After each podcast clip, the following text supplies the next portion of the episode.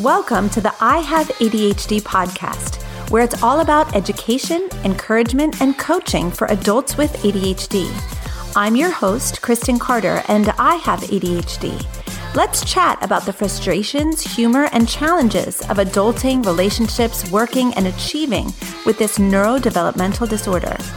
I'll help you understand your unique brain, unlock your potential, and move from point A to point B. Hey, what's up? This is Kristen Carter, and you are listening to the I Have ADHD podcast. I am medicated, I am caffeinated, I am regulated and ready to roll. I feel like it gets dorkier and dorkier every single time I record that like little intro phrase. And I just, I don't care. It's fun to say. And it's a reminder to you that like medicated, caffeinated, and regulated is, it's a, just a really good thing. It's a good thing. Welcome. I'm so glad you're here. I know that literally there are 5 million podcasts vying for your attention. And the fact that you press play on this one is no accident. Listener, I'm so, so glad that you're here. It's going to be a wild ride today because we are going to be busting ADHD myths, the things that people say to us. Am I right? They're so annoying. And you know, it's the holiday season right now. So maybe you're getting some of these comments from like extended family or friends as they're asking about your life and maybe you've shared something about ADHD. And so maybe you will hear these comments, these myths come out of the mouths of people that you have relationship with. And so I am going to give you some comebacks. I'm going to give you some information, some education and essentially a script of what to say to people when they when they say the ignorant things. And you know what? We all have people in our lives that are going to say ignorant things from time to time.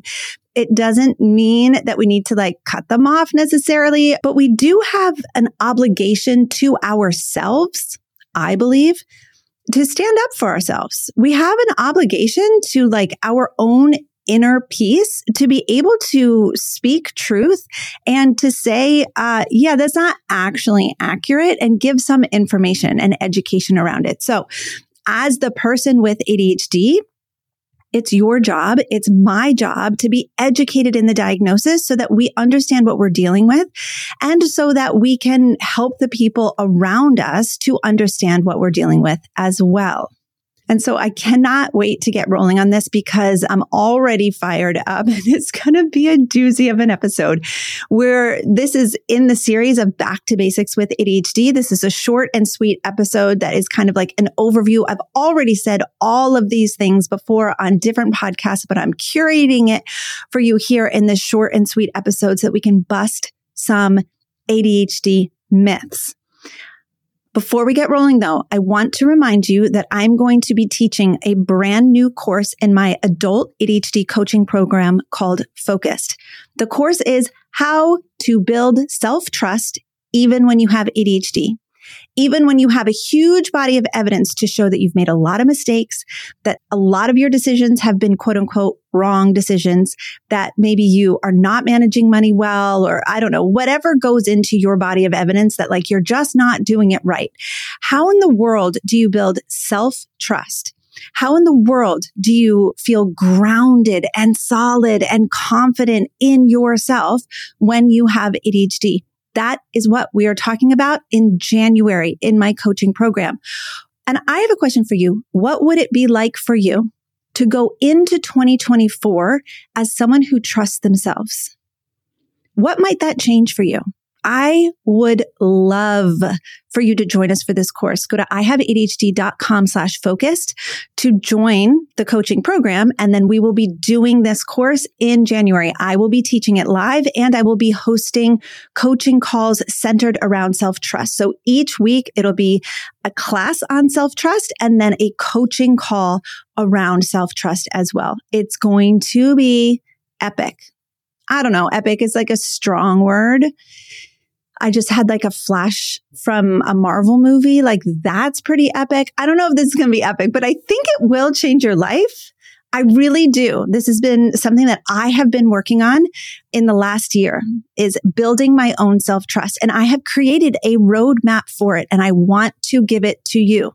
I have ADHD.com slash focused.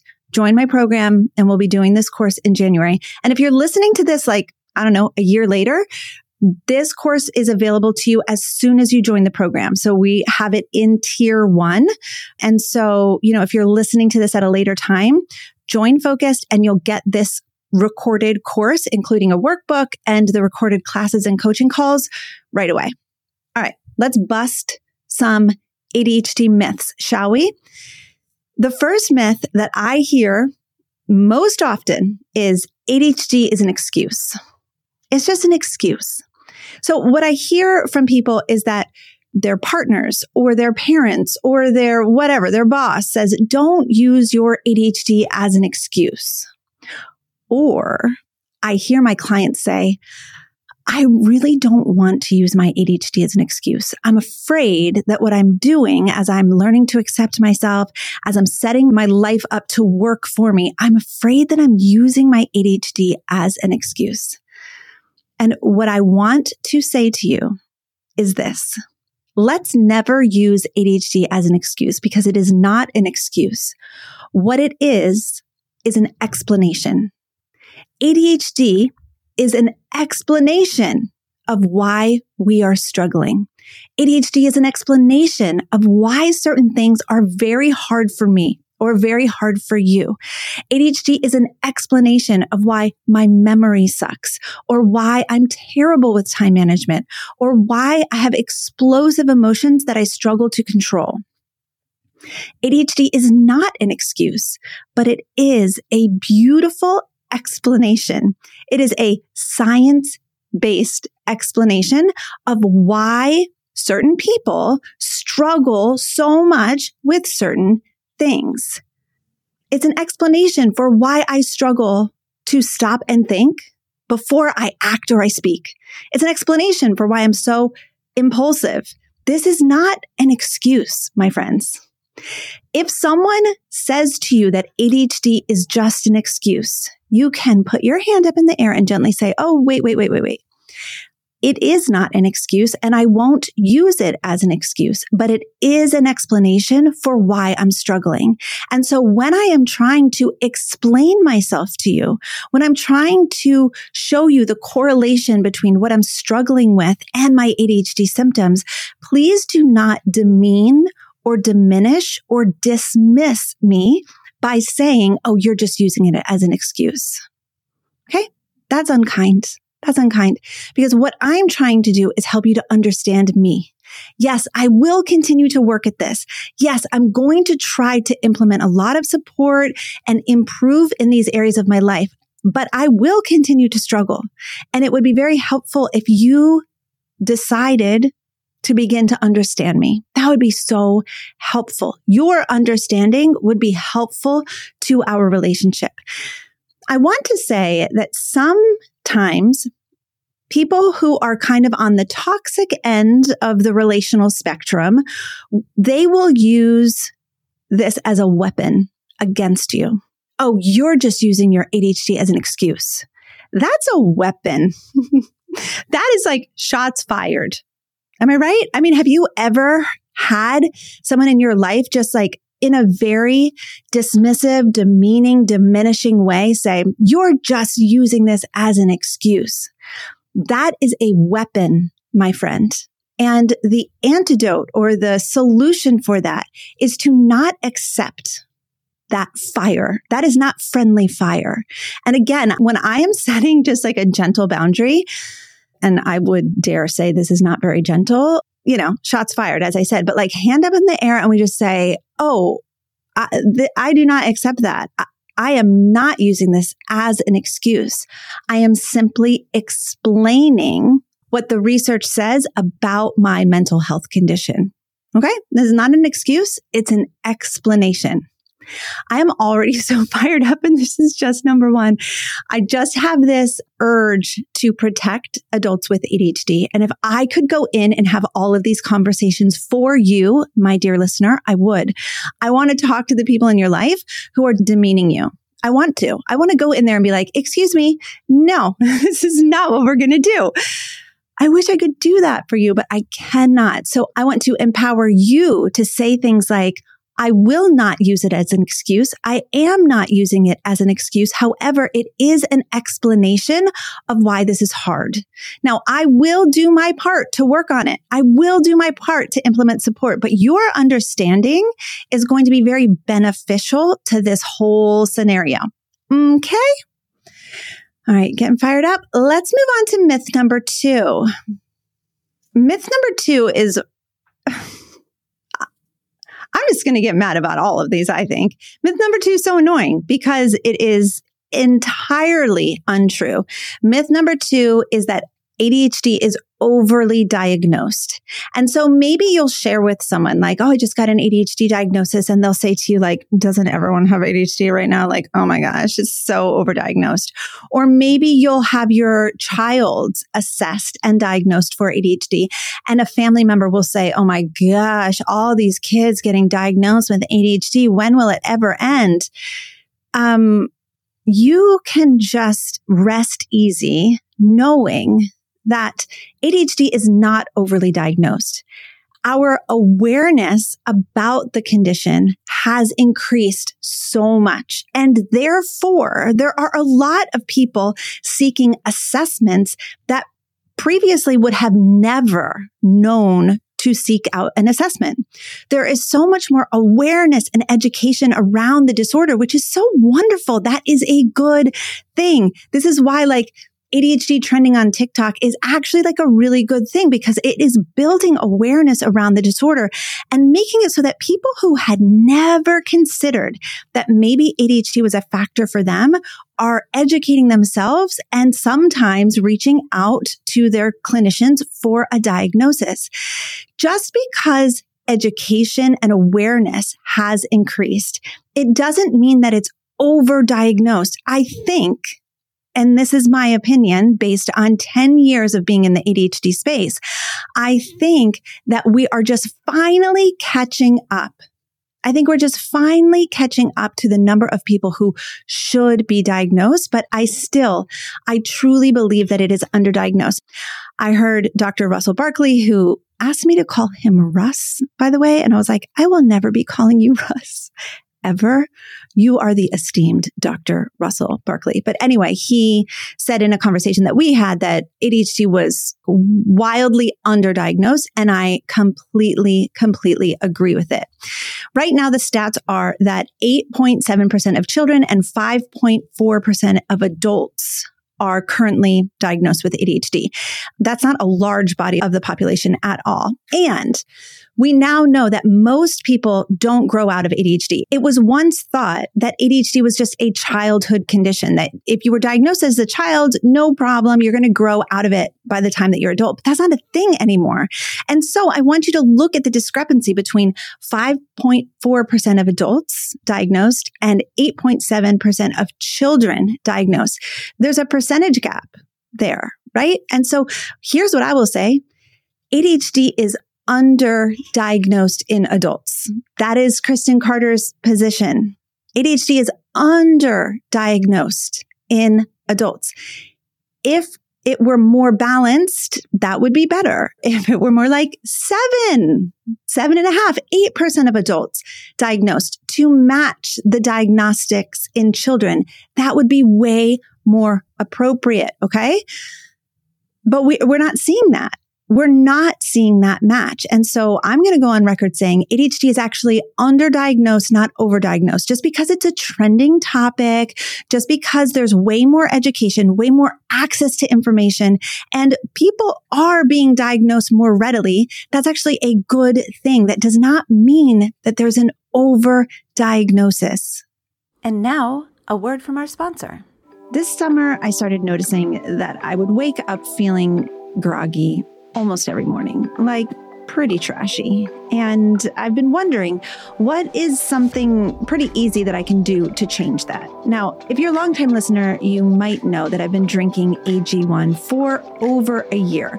I love AG1. But what I haven't been doing is uh, doing it per the recommendation in the morning on an empty stomach. And so I decided to experiment and see if it would make a difference for me to drink AG1 in the morning on an empty stomach as recommended.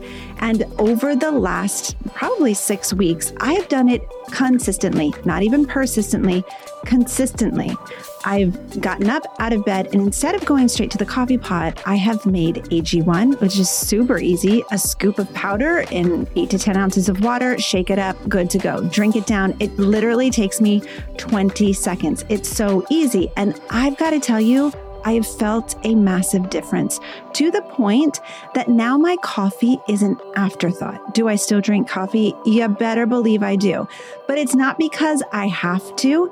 It's not because it it is like the thing I need to wake me up because I've got to tell you, I feel so much better drinking AG1 daily as recommended, which, you know, is shocking. Following the directions might make a little bit of difference. I felt a massive difference in my daily health and my energy. That's because AG1 is a foundational nutrition supplement that supports your body's universal needs like gut optimization, stress management, and immune support. Since 2010, AG1 has led the future of foundational nutrition, continuously refining their formula to create a smarter, better way to elevate your baseline health. Now, I will go on record and raise my hand saying that Kristen Carter needs to elevate her baseline health because cooking, eating, planning, consistently following dietary recommendations, that's not something I'm good at. That's not something I care very much about. And so I was noticing that my health was waning because of it. And AG1 has made such a difference. Now, I've gotten my team hooked on AG1 and my executive assistant, Heather. She has joked that she thinks that I am doing this strategically so that she gets more work done because she notices such a big difference in her energy that she thinks that I'm strategic about encouraging her to take AG1 as well because she is more productive and she feels more energetic when she drinks it. So, if you are like me and you are feeling groggy and maybe a little less energetic than you want to, you are going to need to check this out. And if you want to take ownership of your health, it starts with AG1. Try AG1 and get a free one year supply of vitamin D3, K2 and five free AG1 travel packs with your first purchase. This is a great deal. Go to drinkag1.com slash I have ADHD. That's drinkag1.com slash I have ADHD. Check it out. Myth number three is actually like a cluster of three totally ridiculous things that people say about ADHD medication. So myth number three is medication is addictive, it's dangerous, and it's overly prescribed. Um, not true, not true, not true. So let us bust this myth.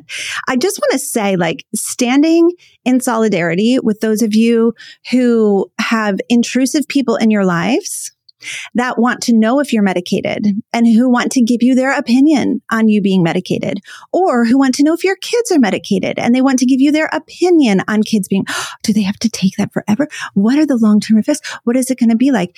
One thing that I like to say to people is, I got this. I'm good. Thank you. I'm going to listen to my doctor when it comes to medical advice. So you're allowed to have an opinion, but I don't really want to hear it because the opinion that I care about is the opinion of my doctor. Same thing goes with my kids. I have two kids on mental health medications, including medicating for ADHD. I don't need anyone else's opinion on that. I'm going to trust their physicians with that opinion, right? I do not need a grandma or a parent or an auntie's opinion on my kid's mental health. I'm going to look to their psychologist, their therapist, their psychiatrist. Those are the opinions that I care about. And so when people in your life kind of scoff and they roll their eyes and they're like, Oh my gosh, everybody is being prescribed medication. It's so overly prescribed.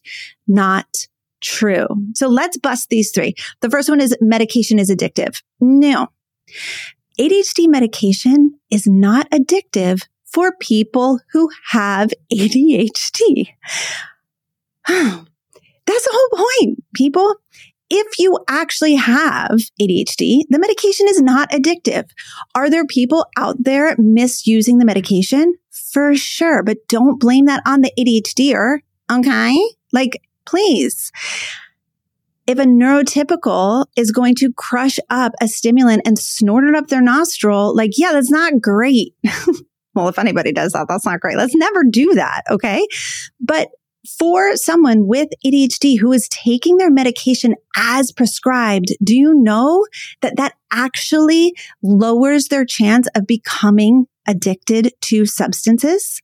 Did you know that? Did you know that the typical ADHDer is much more likely to struggle with addictive behaviors, but if they are medically treated properly, that risk of addiction lowers. So the risk of addiction for someone with ADHD lowers if they are prescribed a medication that works well for them. So no, Aunt Charlotte, ADHD medication is not addictive for people with ADHD. And also, I don't really need to discuss my medical history or my kids' medical history with you because we have doctors that are going to take care of that for us. Now, would you pass the pie, please? Let's eat some dessert. How's that for a boundary? That sounds good, right? Okay.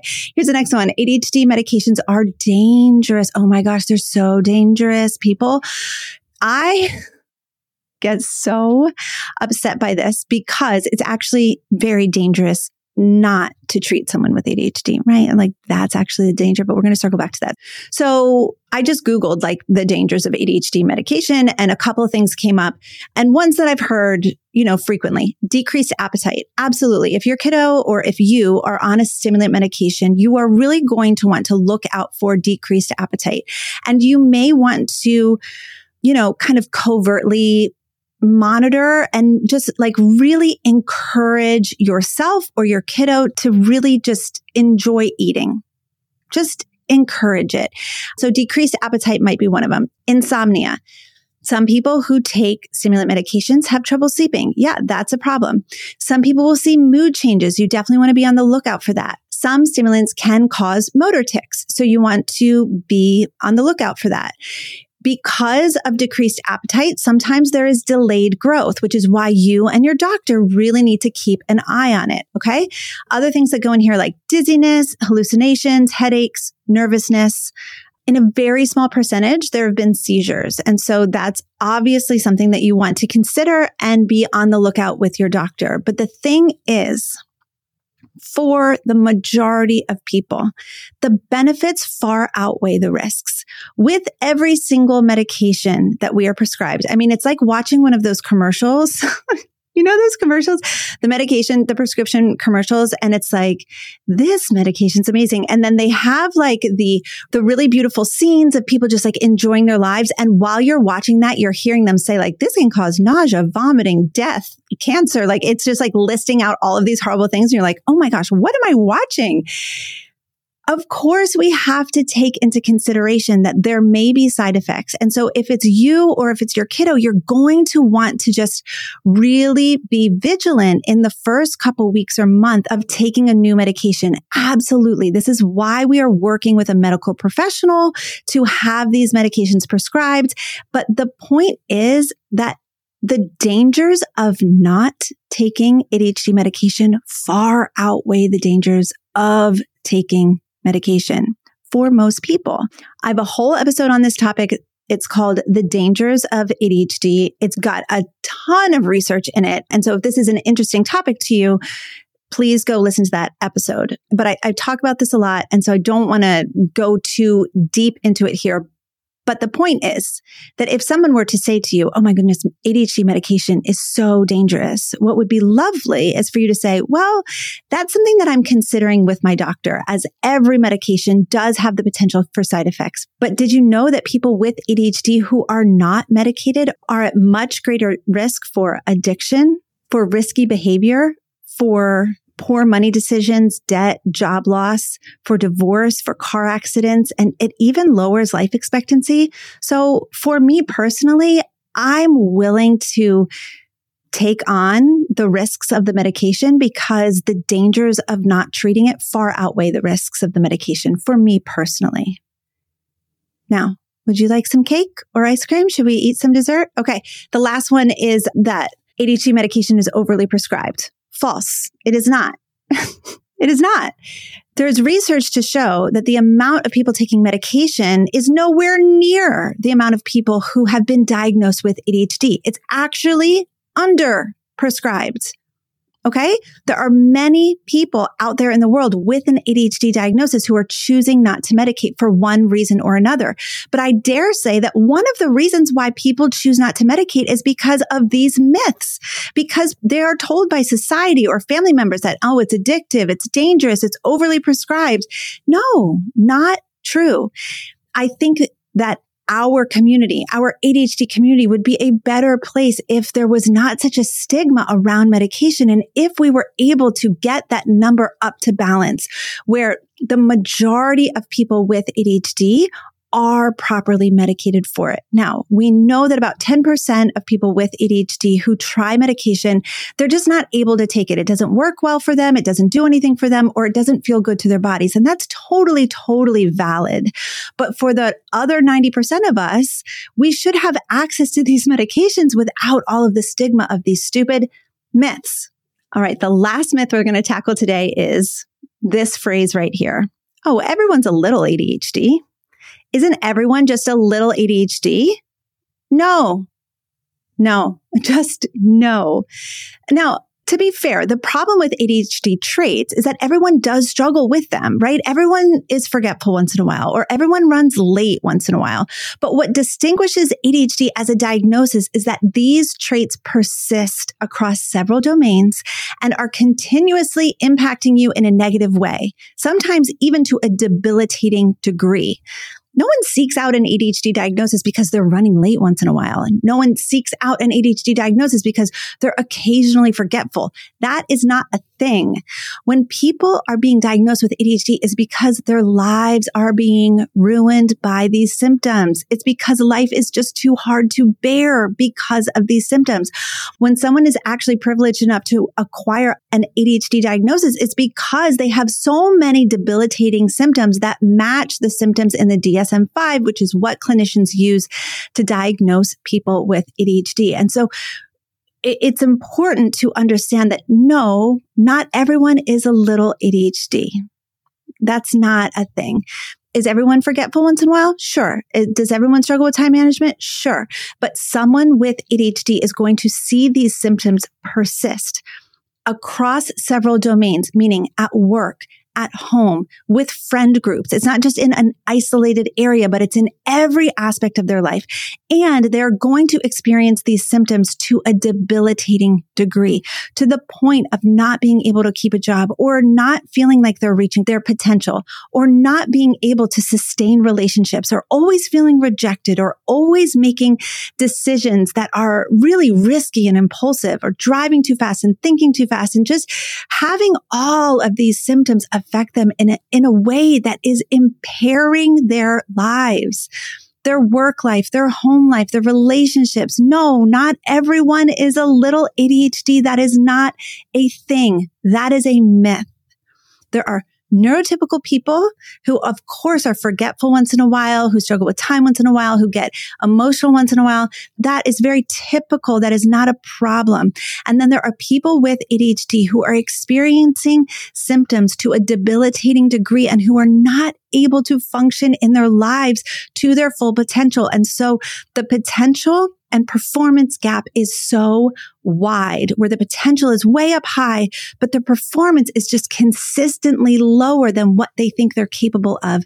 And the reason is not that they're lazy. It's not that they're dumb. It's not that they just need to try harder. The reason is ADHD. So no, Aunt Carol, not everyone is a little ADHD. Okay. This is a neurodevelopmental disorder that affects people in a very negative way, but can be helped with education, diagnosis, medication, support, treatment, all of the things. right? We have busted these myths today. I have been whew, feeling it deep. I hope you've loved this. I cannot wait to talk to you next time. And I hope you feel empowered to have some responses to people in your life who just say incorrect things. Just have that feeling of empowerment and just educate them as you can. All right. I'll see you next week. Bye bye. If you're being treated for your ADHD, but you still don't feel like you're reaching your potential, you've got to join Focused. It's my monthly coaching membership where I teach you how to tame your wild thoughts and create the life that you've always wanted. No matter what season of life you're in or where you are in the world, Focused is for you. All materials and call recordings are stored in the site for you to access at your convenience. Go to ihaveadhd.com slash focused for all the info.